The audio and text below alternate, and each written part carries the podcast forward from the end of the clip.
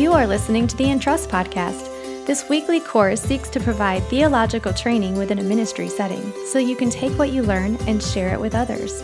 Check out more resources at rockycreek.church. For now, here is this week's episode. Tonight, as you came in, you started talking about this question who is a leader who impacted you and why?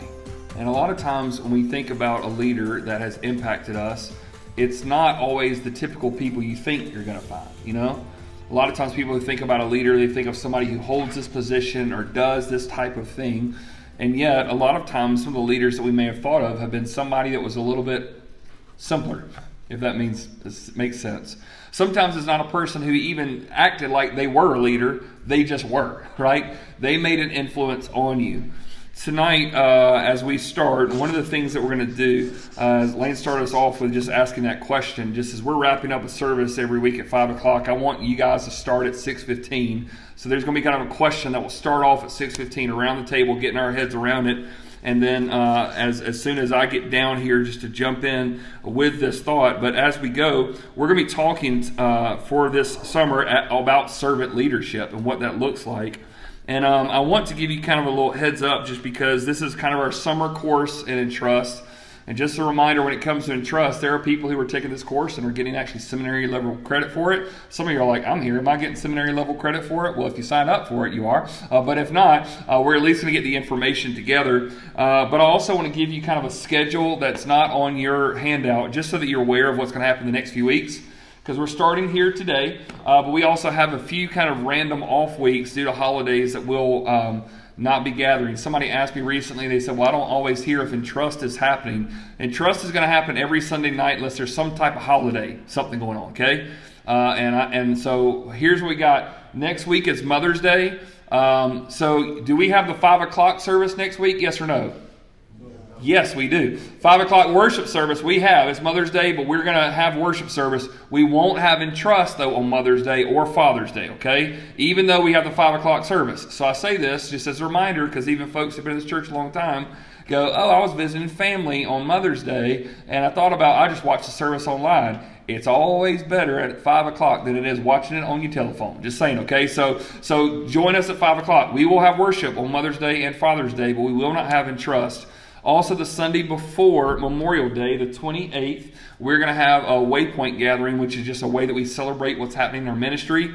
Weather permitting, we're going to have it outside. Uh, permitting that somebody needs to be baptized, we're going to have outdoor baptisms. We're going to have some celebration stuff. We're going to have some games going on outside and some fellowship and some free food and all that kind of fun stuff. So that's are those three weeks on Mother's Day, Waypoint the 28th, and then June 18th, Father's Day. We'll not have class, but from May 7th to July 16th, we're going to be doing this leadership deal. And for the first time ever since I've been teaching these courses, y'all ready for something crazy? All the outlines are done. Like, okay, so if something happens to me and I just go missing, we got it ready. Somebody's going to come up and pick the baton up and finish this thing and ready to go. But I'm excited about teaching all this uh, to you guys. And, and the reason why I am excited about this is because the world is really obsessed with leadership, but I don't think you can figure out leadership apart from the Bible. So, what I want to promise you here is that we're not going to take uh, business kind of thought and baptize it, right? Okay, like kind of like let's say what the world talks about leadership and try to make it spiritual. No, we're going to look at what the Bible actually teaches on this issue and really get down to what does it mean, especially, and we've got to start here. This is why I want this to be the first week. Leading with this word that people don't really typically think about in leadership. It's leading with what? Humility, right? That seems foreign, right? Because most of the world leaders don't exactly uh, portray humility. Is that fair? A lot of times the opposite is seen in leaders. It's not humility, but it is what? It's pride, right? It is defiant, rebellious, I'm better than you. That's kind of what distinguishes. The world characterizes leaders as those who have achieved so much that others serve them, right? That's the goal, right? But the word surprisingly teaches that the best leaders are the humblest of servants. Humility distinguishes authentic leadership. So while the world thinks about if you're somebody important, you have people serving you, Jesus is the ultimate paradigm shifter, right? He says the world may say leadership is having people who serve you, but his leadership is a type of leader who actually serves others. That you use whatever type of platforms that the Lord provides in your life, not so that others wait on you hand and foot, but you use that leadership as influence with which to inspire and change other lives. That the Word, of the Bible teaches us, the best leaders are the humblest of servants.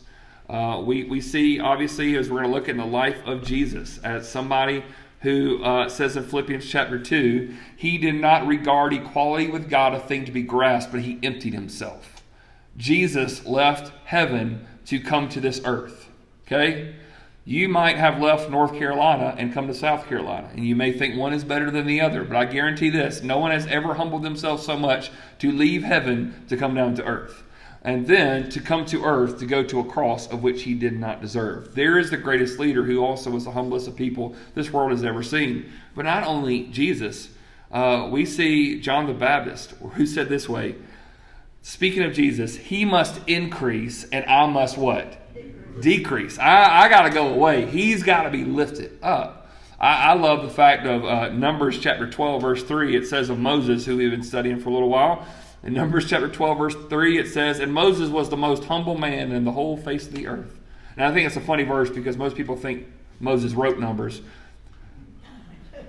Think about that for a second. Can you write, I'm the most humble man in the earth? If it's true, is it? Uh, okay, wait. And so, in fact, in your Bible, most likely the translation puts that verse in parentheses because they think somebody had to add that later, right? Okay?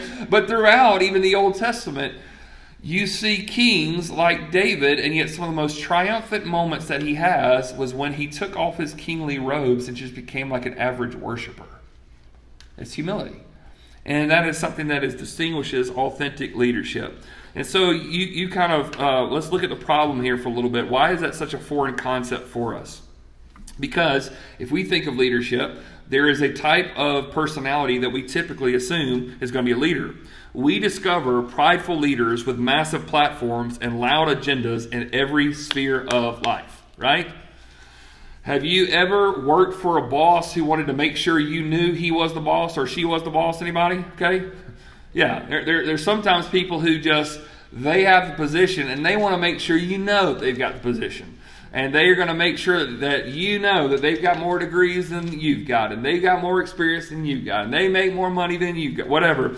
We discover prideful leaders with massive platforms, whatever they've been in their life, they have a platform that they are elevated above other people and loud agendas. They don't mind, they're not quiet about it. They're going to be defiant and say, I'm in charge and everybody else needs to follow me. And I say this in every sphere of life because you probably have seen this in a workplace, right? Okay? Have you ever seen this in a school environment? Probably you'd say, yeah. You ever seen it on a team that you worked on, right? I mean, like, goodness gracious, athletics is the place where, pro- I mean, like, sometimes you watch certain things. I'm, uh, right now, NBA uh, playoffs, the only problem with this is I love teams on the West Coast, and that West Coast time is killing me, y'all, okay? Uh, all, all, this stuff, having games going to 12, 30, 1 o'clock at night, I can't handle it. But you see sports, and it is a just it's an environment to boast, right? To, to prove that you're better than anybody. Their, their sphere of life. So we've got athletics, we've got work, we've got home life. Can you even see pride in a church?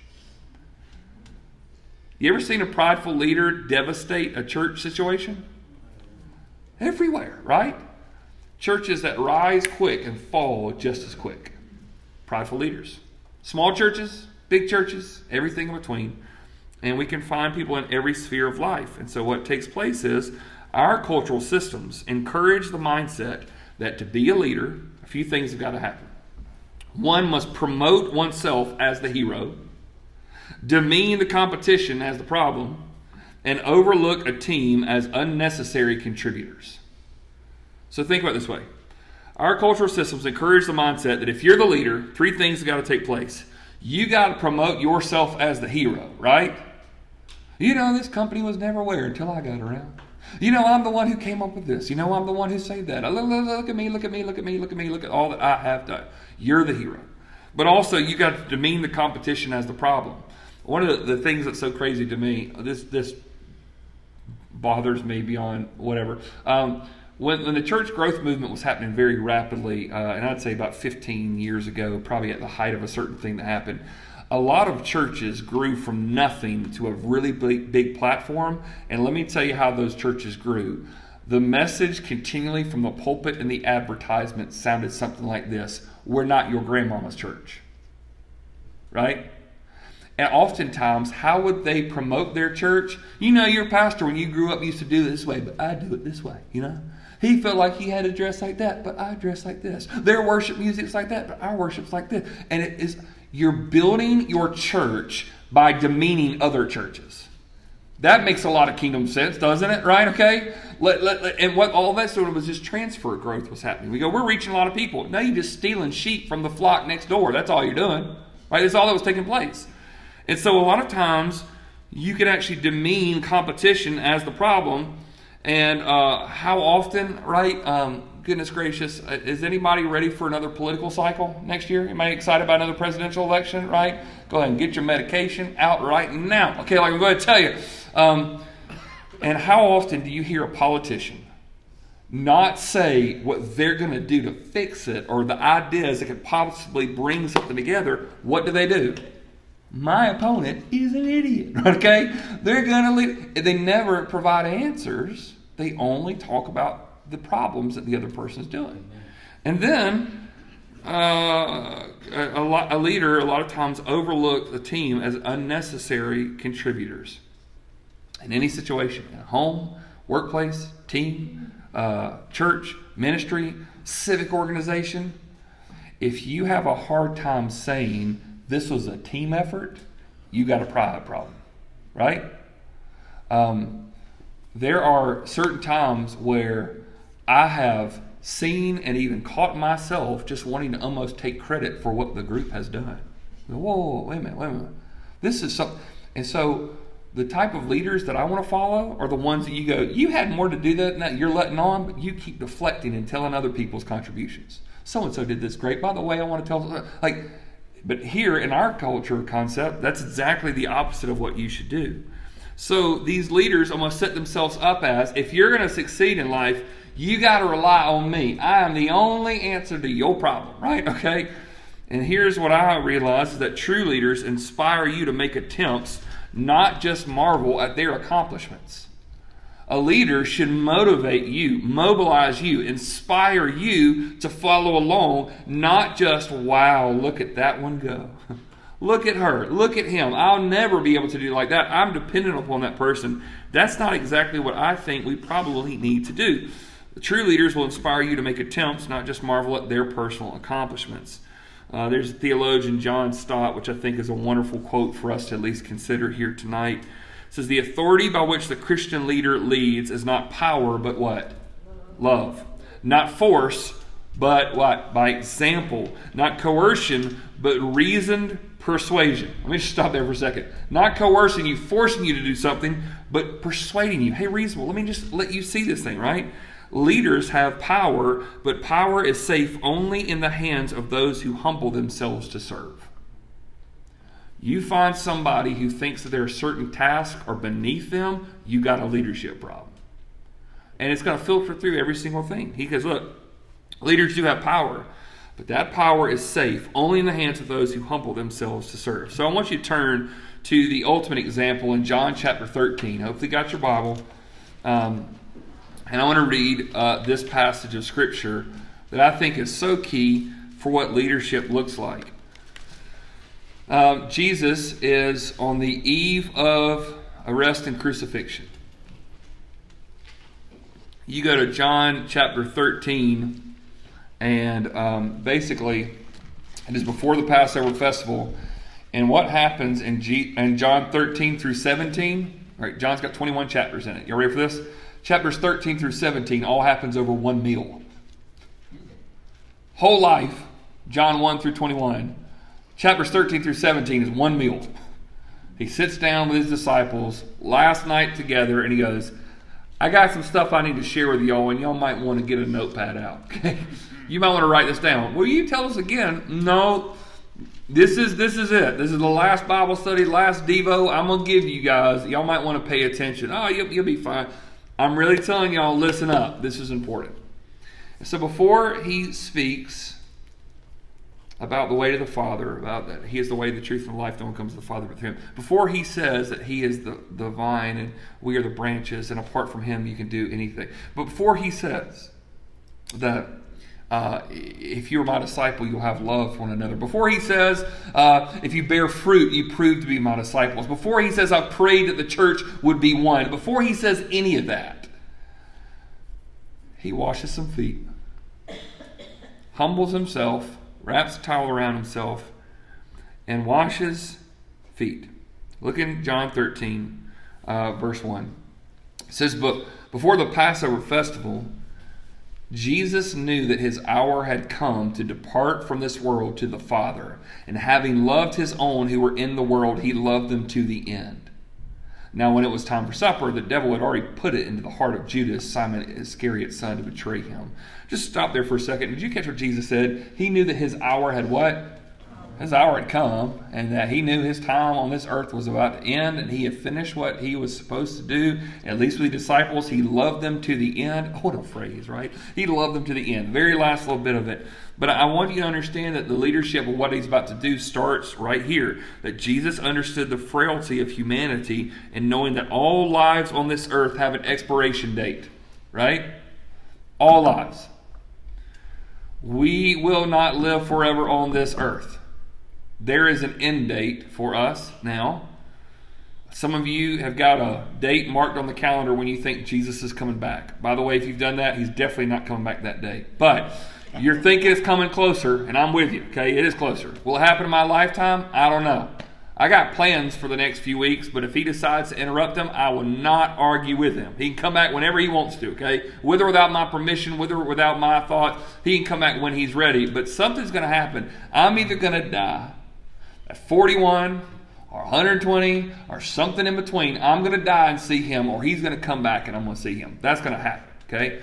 Jesus said he knew his time was coming to an end.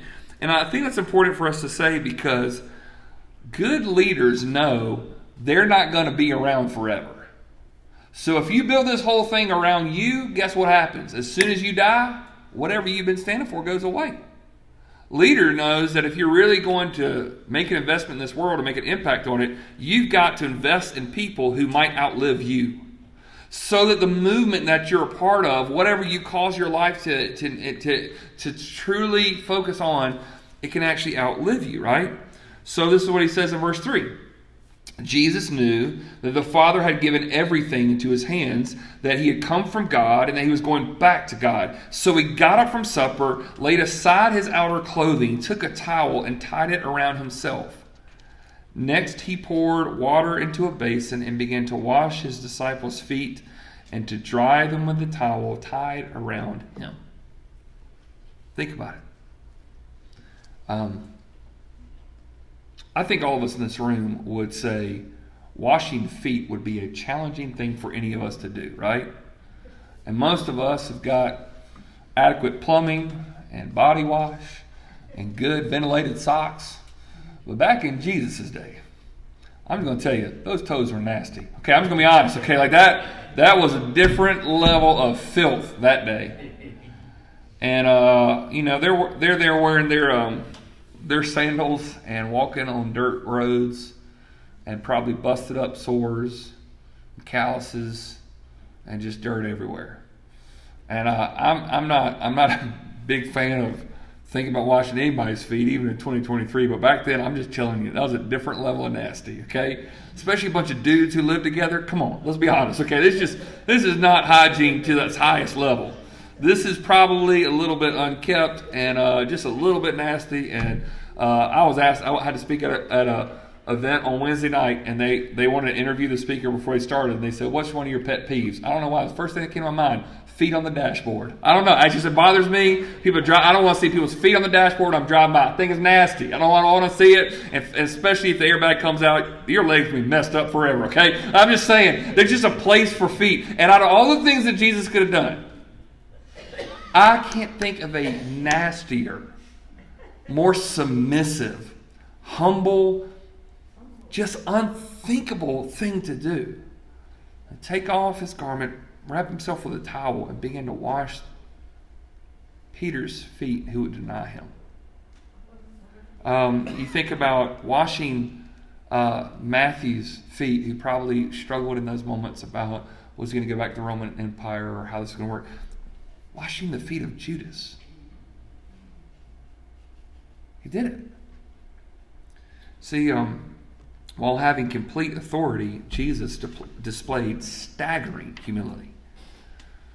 All authority had been given to him. He was the Son of God, who, even while he was on the cross, said if he wanted to call down legions of angels right at the snap of his finger, it'd be done. So if he could call down angels, I'd be like, can you send a couple of these angels to wash these guys' feet? Because I ain't doing it, okay? I am not doing this. It's exactly what he did. He went to uh, do something so shocking that uh, they could not understand. First time uh, a moment like this ever happened to me, I was in Tokyo, Japan. Um, and the guy who led our team to Japan was an incredible mentor of ours. We got together for a prayer service that night, and he washed our feet. And once again, we we had decent hygiene for college students. We had uh, opportunities to make sure, but it was if this has never happened to you, it's one of the most awkward moments of your life.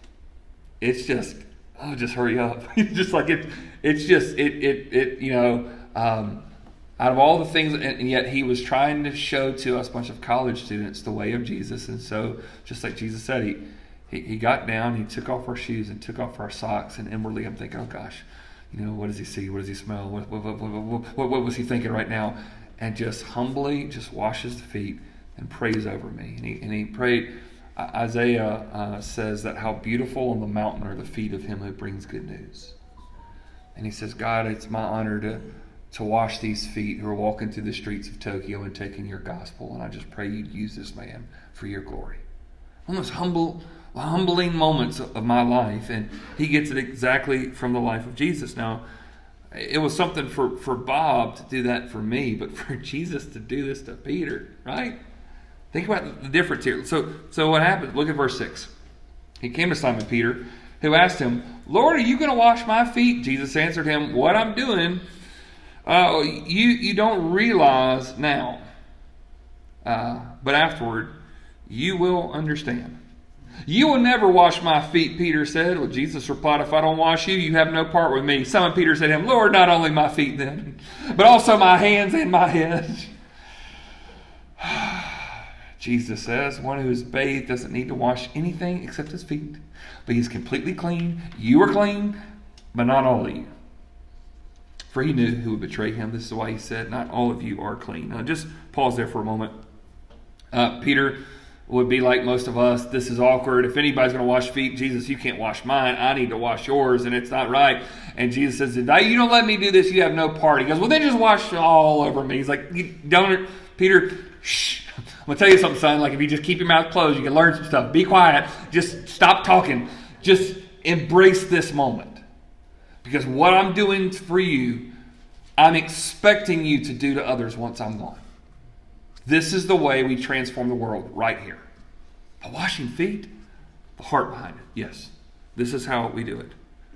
If in this moment to identify with Jesus means to embrace servant leadership, Peter, you're going to need to do this.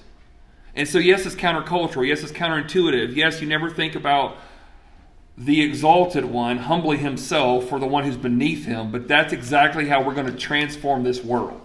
That's exactly what's going to turn this thing around because this world expects the person in position of authority to be the one say, You wash my feet, you serve me, you come to me. And the countercultural way of the kingdom is if you got all the money in the world and all the people who respect you and honor you, you go to the dark and, and depressing places of the world. You go to the least and unlikely. You give yourself because this is the way of Jesus. Peter, if you want anything to do with me, you, you're going to have to understand you've got to do this. So in verse 12, this is when Jesus had washed their feet and put on his outer clothing. He reclined again and said to them, Do you know what I've done for you? You call me teacher and Lord, and you're speaking rightly, since that is what I am. So if I, your Lord and teacher, have washed your feet, you also ought to wash one another's feet. For I have given you an example that you also should do just as I have done for you. Folks, this is what Jesus is teaching. If the greatest was the humblest, there should be nothing beneath us to honor his example. If Jesus could humble himself from heaven to washing the feet of Peter, you tell me what's too big a jump for you. What's what, what's too? Oh, that that would be too degrading to me. Too degrading? In the honor, in the name of Jesus, that would be too degrading. No, there's nothing that's beneath us to honor His example.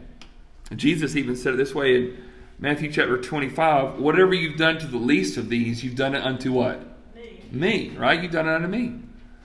So, um, I just remember um, a time in, in my life where uh, I remember I was in Guatemala on a mission trip, and uh, there was this little boy there. Found out his name was Angel, which is kind of like a um, version of angel, if you will. And um, and I remember seeing him there, and he kept tripping up over his shoelaces and uh, tiny little feet. I, I just remember I, I looked over there. I was going to go like help tie his, his shoes for a second, and all of a sudden I looked at his face, and his face just had like there was just snot coming all over his face. Just I mean, he just he just so sick. You tell it. And he goes, and then he just grabbed his shoestrings. Like, oh no, don't do that. Oh gosh, right? I'm just like, and so he just takes it and he tries to put them in his shoes, and and it's not working, and he's struggling. And I'm like, Lord. I wash, I, I, I tie that kid's shoes, but I, I don't have enough Germ-X for that. That is too much right there. And I just remember Matthew 25 just screaming to me. I believe the Spirit of God reminded me, Whatever you've done to the least of these, you've done it unto me. Travis, would you tie my shoes if I couldn't tie them? Yes, Jesus, I would tie them. How dirty of shoestrings would keep you from doing it? Those, that, that right there, that I think, no. You just bend down and you tie the shoestrings and you say, whatever you did to the least the unlikely, it is a service as if you're doing it to Jesus. And imagine that when Jesus reached down and washed these men's feet, I'm sure he probably had a lot of thoughts as well about what he was getting himself into. In verse 16, he says, Truly I tell you, a servant is not greater than his what?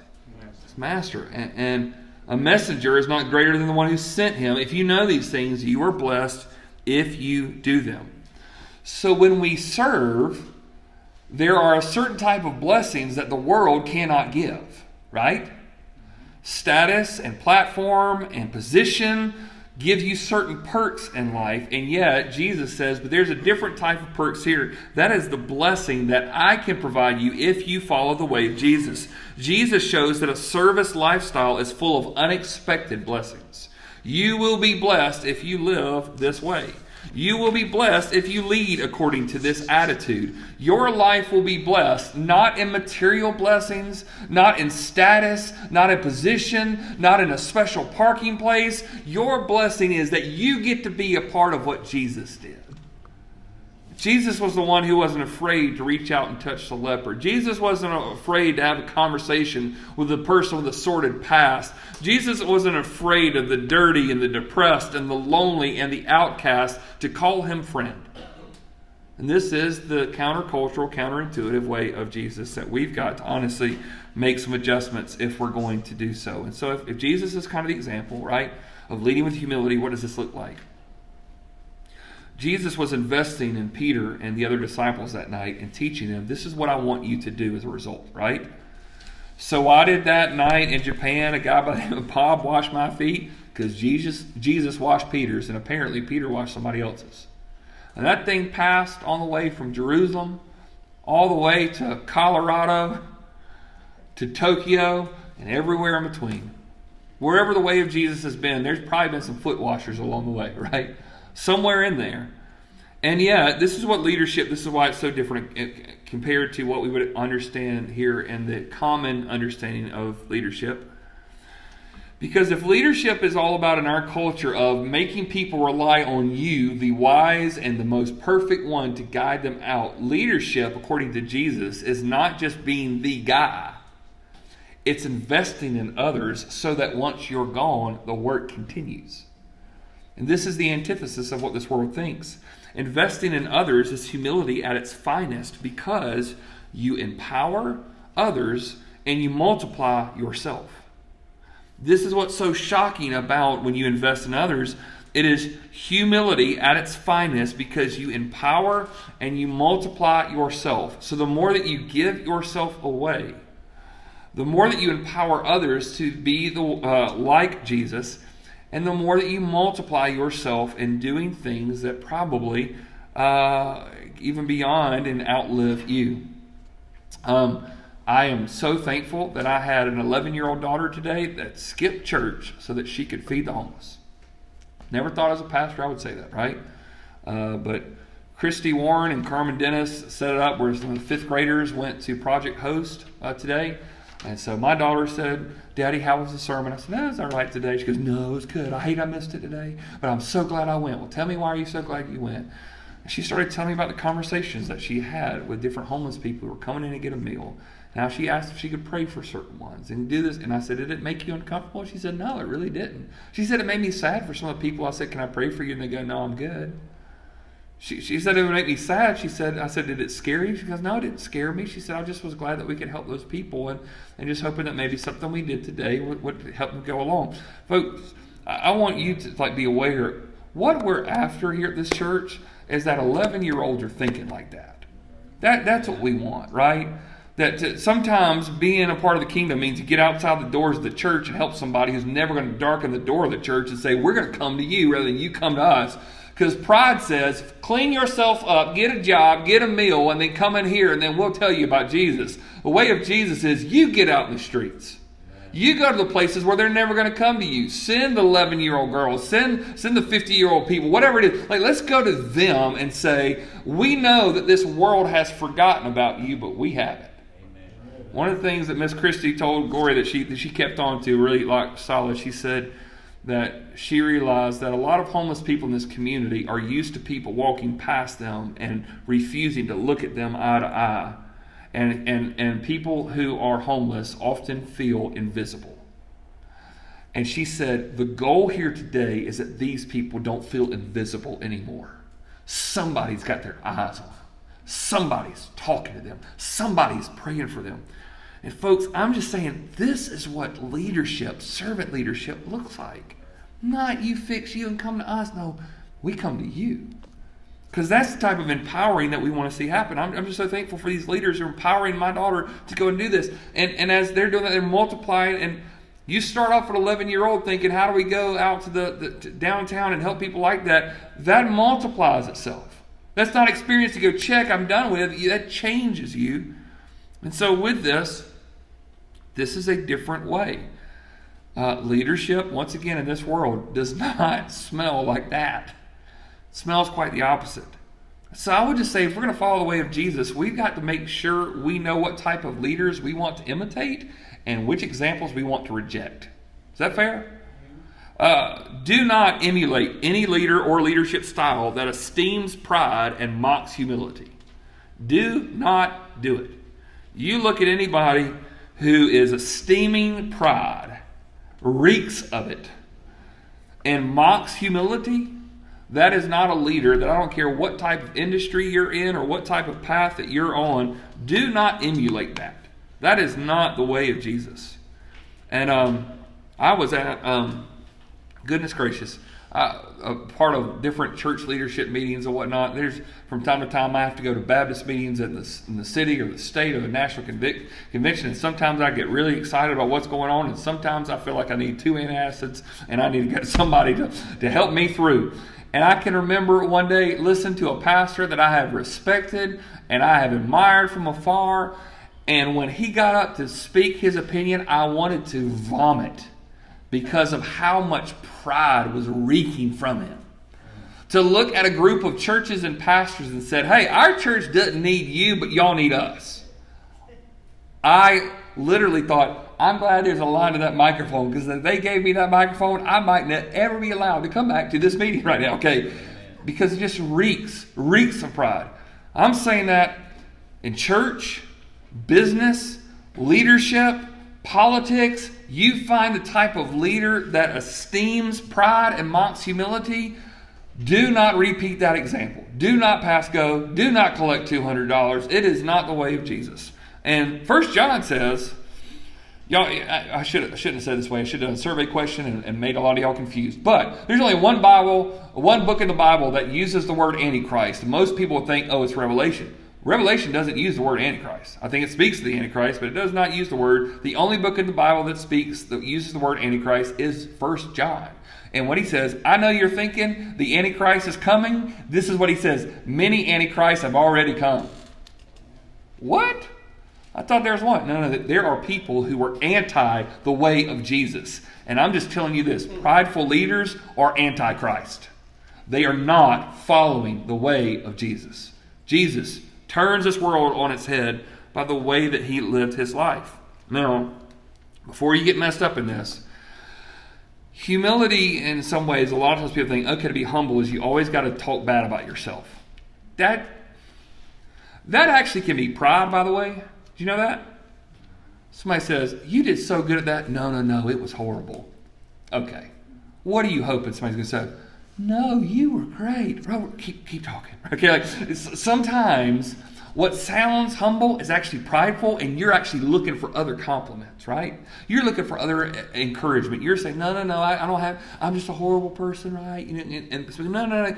I, want you to. I, I read this quote in a book years ago, and I'm, I'm trying to remember exactly. I think it was Andrew Murray who said this, but it says it this way: Humility is not thinking less of yourself, but thinking of yourself less.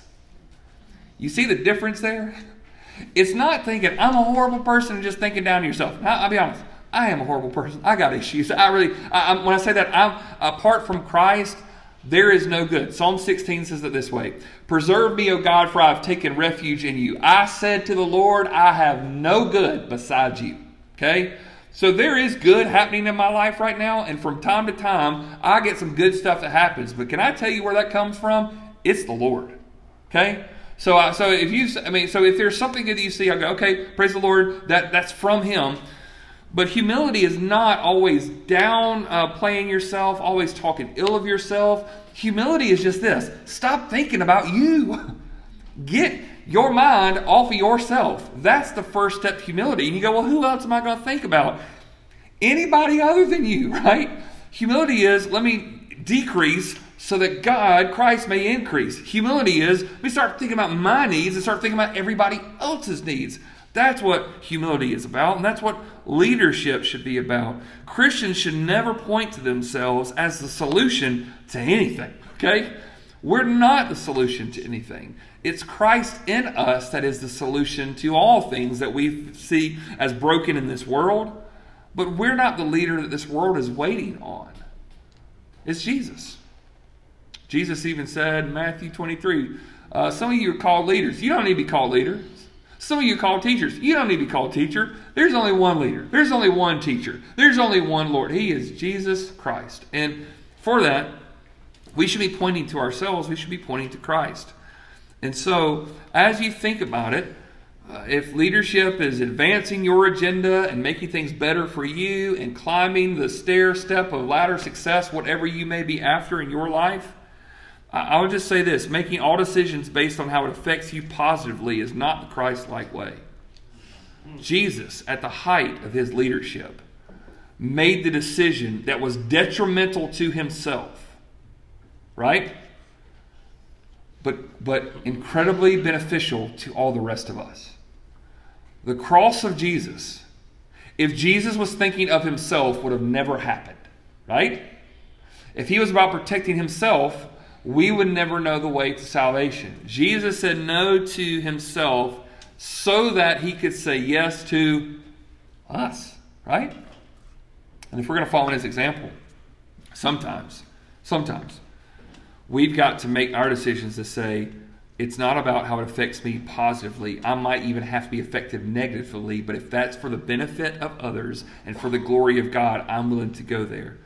Think about a scenario for a moment positional leaders missing humility. Have you ever known someone who had the title of a leader, but you wouldn't follow unless you had to? Right?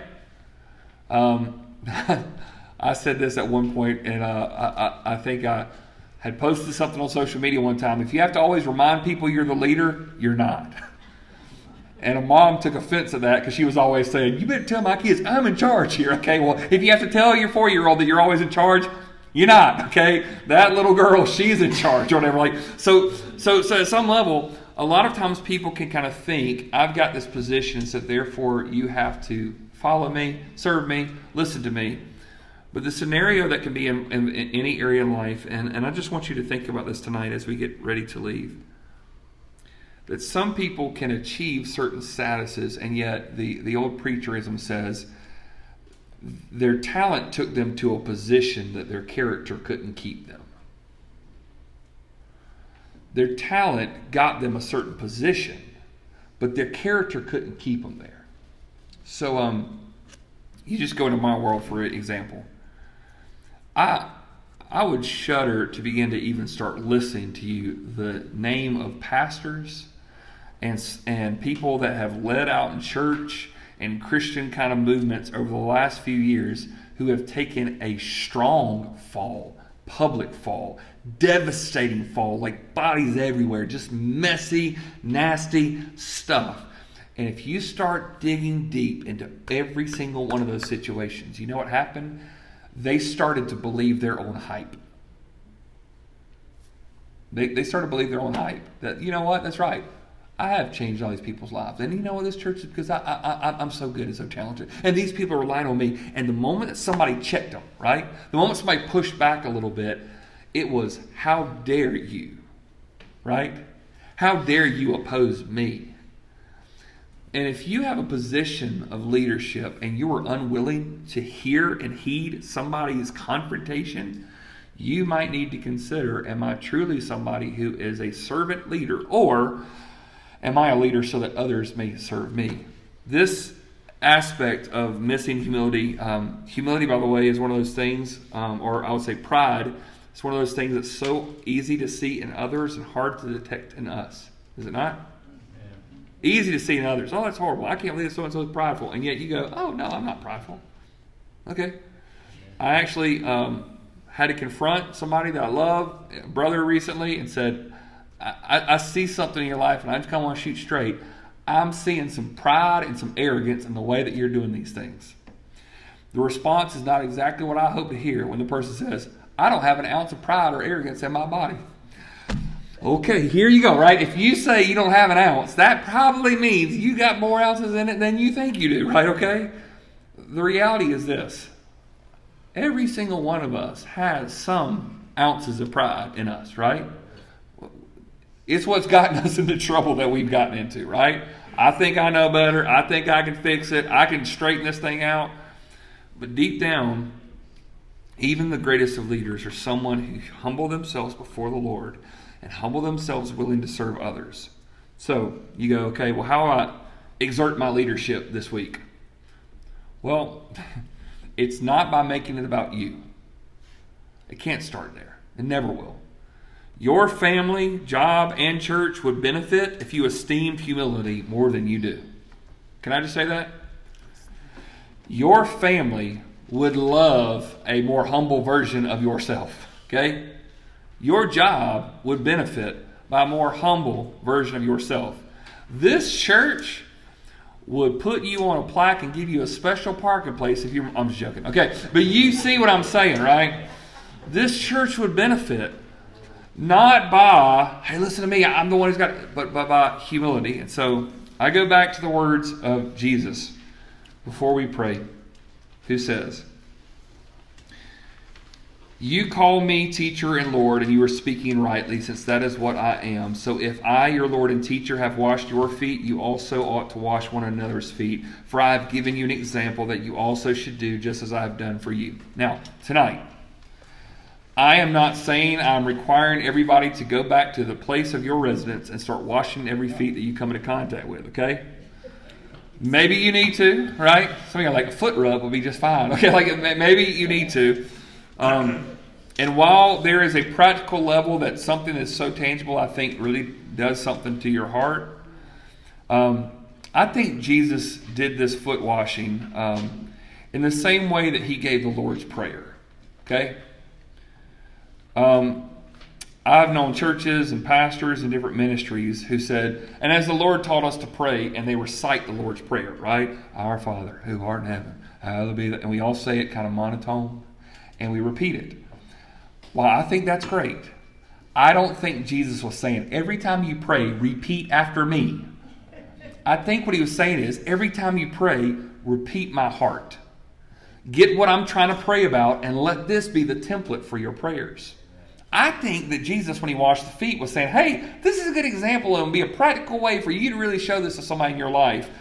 But if you only say that you can serve somebody by washing feet, you're going to have some awkward situations in your life, okay? I'm just going to be honest with you.